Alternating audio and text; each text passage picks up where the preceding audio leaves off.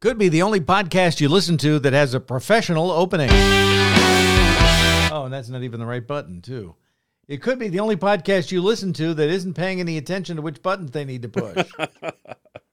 it's the podcast. Here we go. All those things we can't say on the radio. After breakfast with Mark and John. It's the After Breakfast Podcast with Mark Elliott and John Kelly. Too many things going on this morning that we couldn't talk about on the radio. It's true. Well, we could have, but, you know, we like the job. And so want to keep it. we, we'd like to keep it at least for a while. Mm-hmm. I don't know. You got called up to the principal's office here before we got started. Hope everything's I- okay. I did. Oh, everything's good. Okay, good. Yeah. Hate to see anybody in trouble. All right, two things to talk about on the podcast today. Mm-hmm. One that we don't do. I mean, we do. We do not do a political show. No. We don't. I mean, we do. We barely get involved in current events. But The President of the United States now confirming to the world that he and the First Lady of the United States have both tested positive for the coronavirus and they will quarantine. He says, This evening I received confirmation that both President Trump and First Lady Melania Trump have tested positive for coronavirus. He says they are both well at this time and they plan to remain at home within the White House during their convalescence. here's the thing about that. mm-hmm. We have these bombers. I think they're called E something eight. Okay. They can like bomb anywhere in the world with a nuke, like in minutes. As soon as that happened last night, where they announced he had tested positive, those bombers were in the air with their transponders on, so everybody knew they were there. Mm, That's what scares me about the whole thing. right. I mean, after, you know, after having my dad built a bomb shelter in the basement when we were kids. Now, Right. agreed, it was a card table with a blanket over it. So I'm sure it would have really helped. But then when you read this, you know, uh, th- whatever these bombers are, they went up and usually when they're like stealth bombers, so you can't you normally nobody could see them. Right. They turned their transponders on to make sure everybody saw them, meaning other countries. So Right. we got that to worry about. And then, of course, the other thing we have to worry about is the tingling. I mean, I know I'm changing. I'm changing subjects. So uh, we played the Thriller this morning because you're going to be sick of Thriller by the time we get to the end of the month. As uh, we always are around Halloween, which got us talking about Vincent Price, who was, without question, the goat of uh, horror films. Oh, absolutely. Now, you have not seen The Tingler. No, that's one I missed. Now, Vincent Price was in 90 different movies. Many of them, um, you know, remakes of Edgar Allan Poe and everything else. He was in a great movie we were talking about called Theater of Blood, where he played this actor that went and got revenge on all the critics that said something bad about him. That was one of my favorites. Yeah. But The Tingler was a black and white movie about this, I guess, monster, you would say, that would get into people and scare them, and you had to scream to get rid of it. There was something about screaming. So the whole movie was basically about screaming. Right. We gotta get in there. Isn't there another key? Maybe I'll go look. Scream. Scream.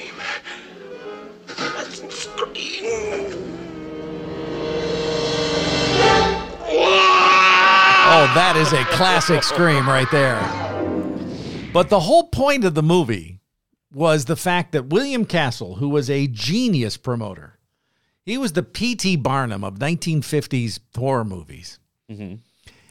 In the theaters in some cities, he installed buzzers on the seats Oh, that's great. and he called it Percepto. And the hmm. you know, so the movie instead of being in Technicolor was in Percepto. And he did he I mean, so when you went to the theater the week before the Tingler opened in the theater, you saw him in the previews. The picture is The Tingler, which I directed. And for the first time in motion picture history, members of the audience, including you, will actually play a part in the picture. You will feel some of the physical reactions, the shocking sensations experienced by the actors on the screen. I guarantee that The Tingler has more shocks per minute than my last film, The House on Haunted Hill. but don't be alarmed. You can protect yourself. When you see the picture, you will be told, and remember the instruction, how you can guard yourself from attack by the tingler. so, and the entire trailer, the preview for the movie, were people screaming. That's all it was. It was people screaming and words on the screen. You gotta you gotta go rent this uh, if you can rent it or watch it. I'm it's Yeah. I saw it in uh, on the big screen down in Ohio a couple of years ago, and um the, the point when they got to the screaming part was just the funniest because everybody in the theater was screaming. Okay, what, they had a bar in this particular theater, so that may have been involved, and it was late at night. Oh yeah, So that may I miss going to the movies right now. yeah. I do now. Yeah. I've decided that, you know, after we talk I hadn't thought about it until this week when I was reading something about going to the movies.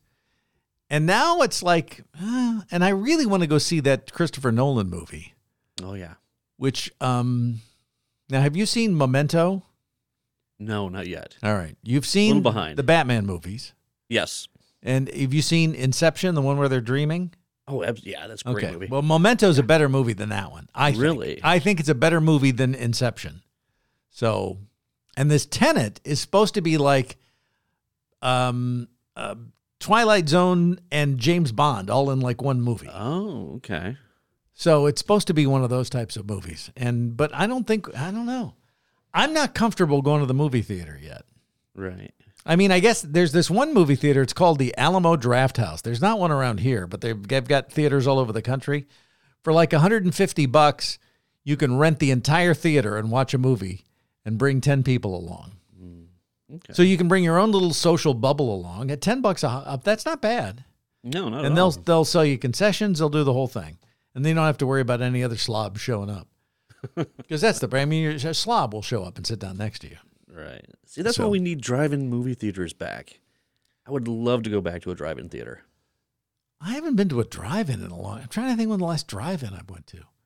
And now they don't have speakers anymore that you that you rip out of the side.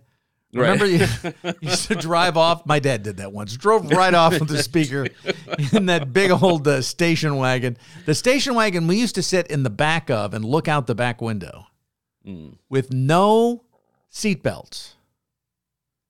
I mean, if he took off really fast, we could have gone right through the. I mean, we could have gone right through the window.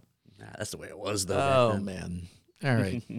so it's another example of the fact that this really got off the rails fast, didn't it?